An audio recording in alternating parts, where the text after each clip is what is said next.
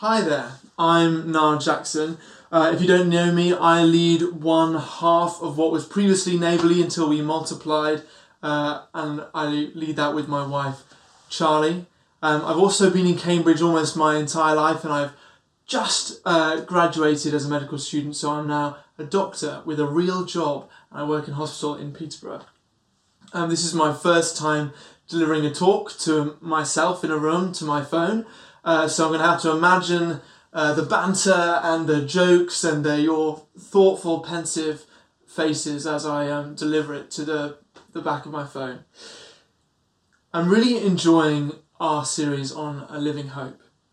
Through Jesus' death and resurrection, we have been given a new living hope and an inheritance that can never perish, spoil, or fade. Peter has stripped us back to what it means to be followers of Jesus, spreading the goodness of God with everyone.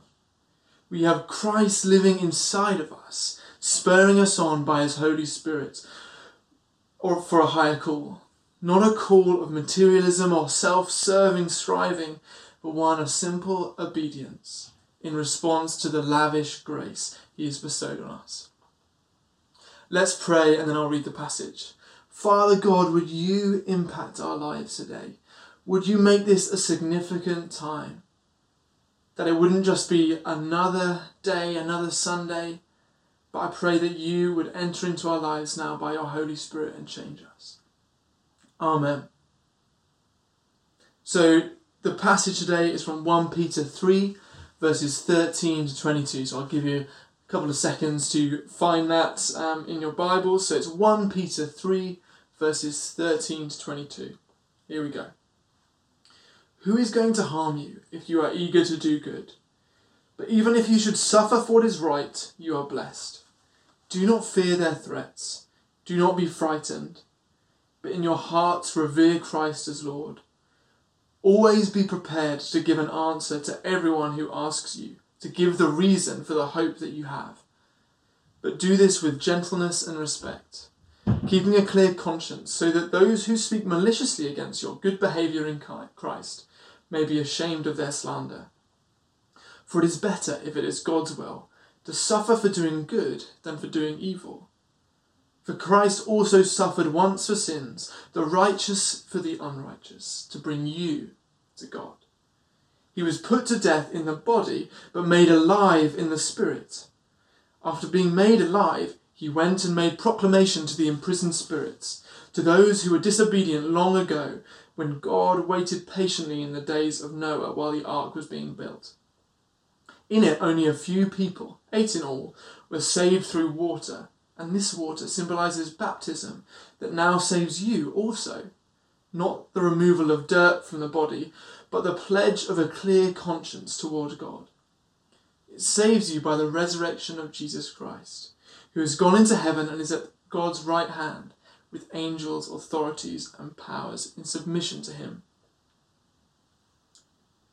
Nicky Gumbel, the leader of a church in London called HTB, when he interviews people, he will get through who they are and what they've done and maybe why it is they're being interviewed. But the last question that he asks them, or a bit of a surprise question, or what Tom Finnemore used to describe as a bit of a curveball, um, is what is the difference that Jesus has made in your life? Often, this is the most important answer. When Jesus announces himself on the scene in Mark's Gospel, he says, The time has come, the kingdom of God is near. Repent and believe the good news. At the very core of the Gospel is our change from death to life, from despair to hope in verse 15, when Peter suggests, always be prepared to give an answer to everyone who asks you to give the reason for the hope that you have, he is suggesting, always be ready to answer that question. What is the difference that Jesus has made in your life? What is the hope we have?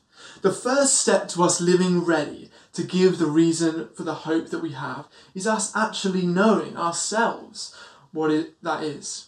I am an extrovert. I work things out as they come out of my mouth, or who anyone who's met me, or maybe if you're just listening to this talk, you realise that that's how I think.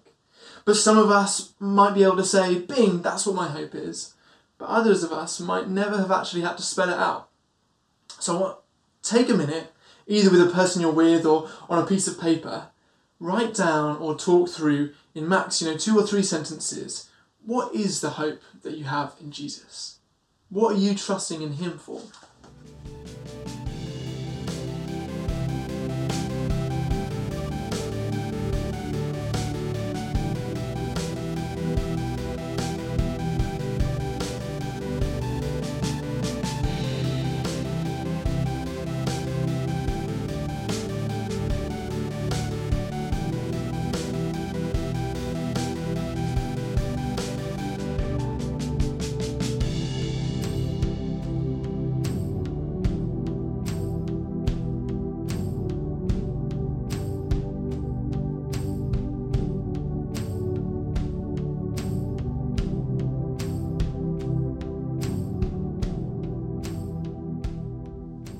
How was that? Maybe it was harder than we imagined, or maybe something beautiful just came out. If you weren't quite sure how to start, that's absolutely fine. It's harder than we'd think to succinct, succinctly but meaningfully summarize the vast, life changing hope that we have in Jesus. Peter gives us a good example, both in the first chapter of the book, where we get the quote from Living Hope, but then he also in our passage today. He says, Christ also suffered once for sins, the righteous for the unrighteous, to bring you to God. And later on it says, It, that is to say, the water of baptism, saves you by the resurrection of Jesus Christ. One way of living ready is by knowing ourselves what the reason is for our hope. It's not about persuading and it's not about having a magnificent, watertight argument about the historical legitimacy of the Bible. Whatever reason that you have in resting your hope in Jesus was big enough for you to change your life, was big enough for you to rest your hope in Him. Don't think that you have to invent something that you feel is right or the cleverest answer. You don't have to have a master's degree in theology or master's degree in apologetics. You just have to be yourself and be honest. There may be bits of it that are objectively and biblically true, like how Jesus' death and resurrection give us a guarantee, seals the promise that we will have eternal life with Jesus. But other bits might be more subjective or personal, like how you may have experienced the work of the Holy Spirit in your life. So we've spoken about knowing what our hope is, knowing ourselves what difference Jesus has made to our lives. Now we come to the bit that I find most frustrating about this passage. Peter says, Always be prepared to give an answer to everyone who asks you. But Peter, how do I get them to ask me? I've got my beautifully crafted, authentic, accessible, biblical, poetic answer ready, locked and loaded in my head. But I still haven't managed to say it because no one's asked me to give it.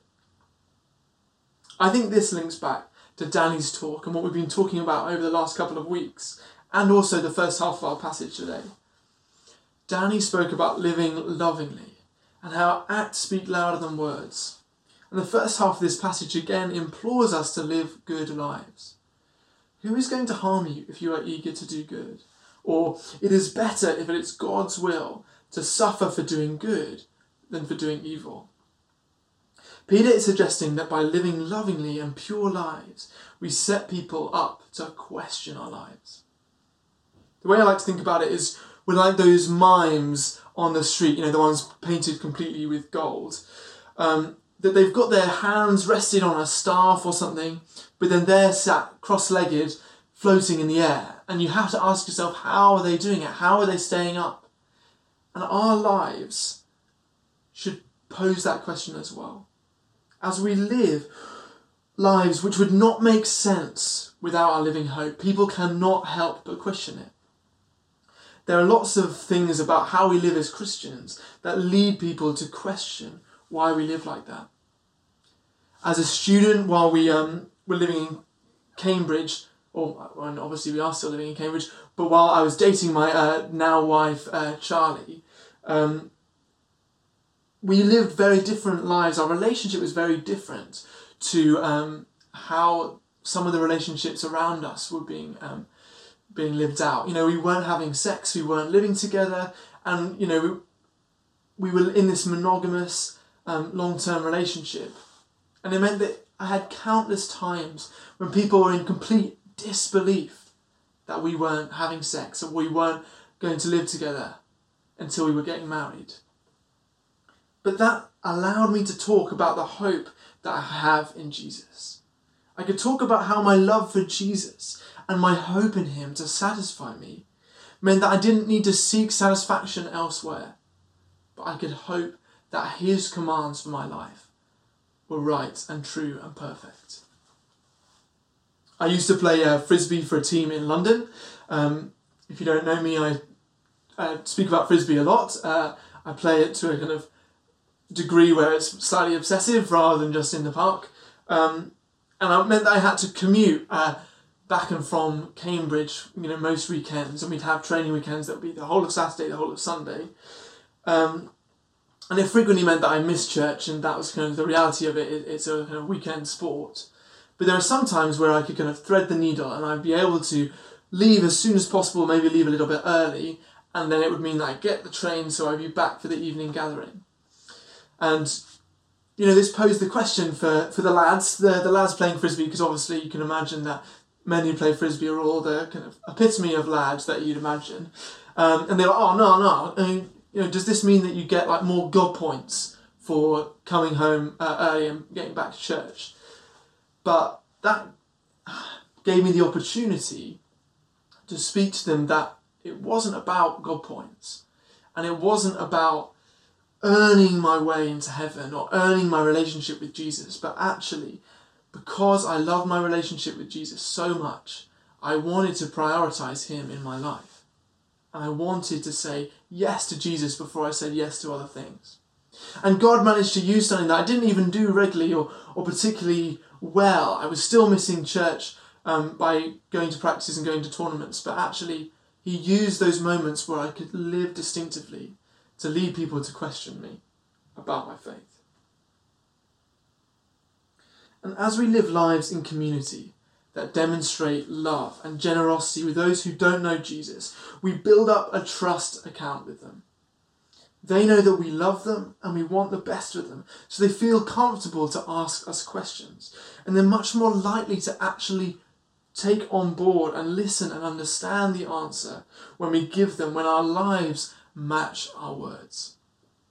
In Hebrews, it says, faith is confidence in what we hope for and assurance about what we do not see. We get to live believing that to be true, like the mimes with our invisible support.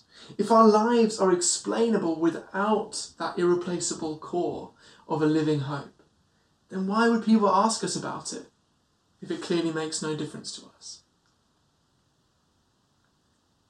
The final note I want to take from this passage, the second half of verse 15 and then 16. But do this with gentleness and respect, keeping a clear conscience, so that those who speak maliciously against your good behaviour in Christ may be ashamed of their slander. We have nothing to prove by answering people's questions. It's not our job to trick people into becoming Christians by witty or tight logical traps Peter tells us to revere Christ as Lord. We get to acknowledge that Jesus has got this. He is in control. As a result, there's no point getting riled up if people are trying to rile us up. Take the time to think about why someone is asking us questions.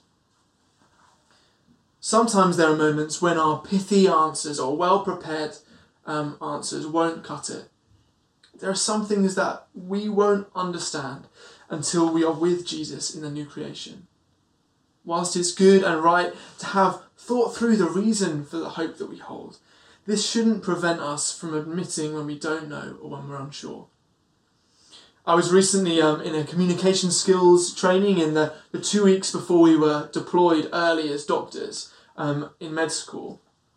And it was about to how, how to deal when people ask questions of us that so-called oh no questions or you know they said oh something else that was a bit more rude um, questions that make us go how on earth do i answer that and the facilitator was firing questions at us over Zoom. It was like, Do you believe in God? Why did this happen to me? Why has God punished me? Why is this fair? Is this. Um, what will happen to me after I die?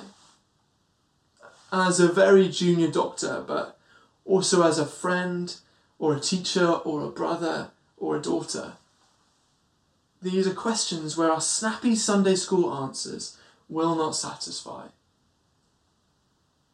The communication skills facilitator suggested we try a technique called uh, explore, explain, explore. At first, we gently explore why someone might be asking these questions. What's the thing behind a thing? Why is the answer to this question important to you as the, the questioner? And we can ask that question like, why do you want to know that? Then we move to explain. So maybe there are something that we can offer from the Bible or from our own lived experience. You know, maybe it's talking about suffering, and we can say, actually, the Bible has a lot to say about suffering. It's not conclusive, and it's not a tight knit argument that we can't, that isn't necessarily perfect to satisfy the pain that we feel in this life. But we can offer what we know or what we don't know from the Bible or our experience to those people. And then we can explore again whether that has actually helped that person or how they feel about that answer. And on the face of it, it feels a bit squirmy and it feels like we're manipulating or actually we're not answering the question someone's asked, but actually it cuts through the recycled Sunday school arguments and it gets to the reality of what is my life as a Christian and how does Jesus affect that? How do I deal when things that I don't understand or don't fit with how I view God? How do I deal with those things? And how do I use the Bible or how do I use what the church teaches me in those moments? And that's when we can be honest. Because again, Jesus is in control. We don't have to fudge over things that we think will be too revealing and will put people off when it's the reality. Jesus is in control. He's the one changing people's hearts and using our words to transform people's lives. So ultimately, we can summarize in this. Firstly, we won't be able to tell anyone about the hope that we have unless we ourselves know what that hope is. Living ready with that hope on the tip of our tongue, ready to burst out. Secondly, people will ask us questions when they see our lives lived in a way that is totally reliant on the hope that we have in Jesus. And thirdly, Jesus is in control. We aren't going to persuade anyone of anything. Instead, the Holy Spirit is working in the hearts and minds of people we know and pointing them to Jesus.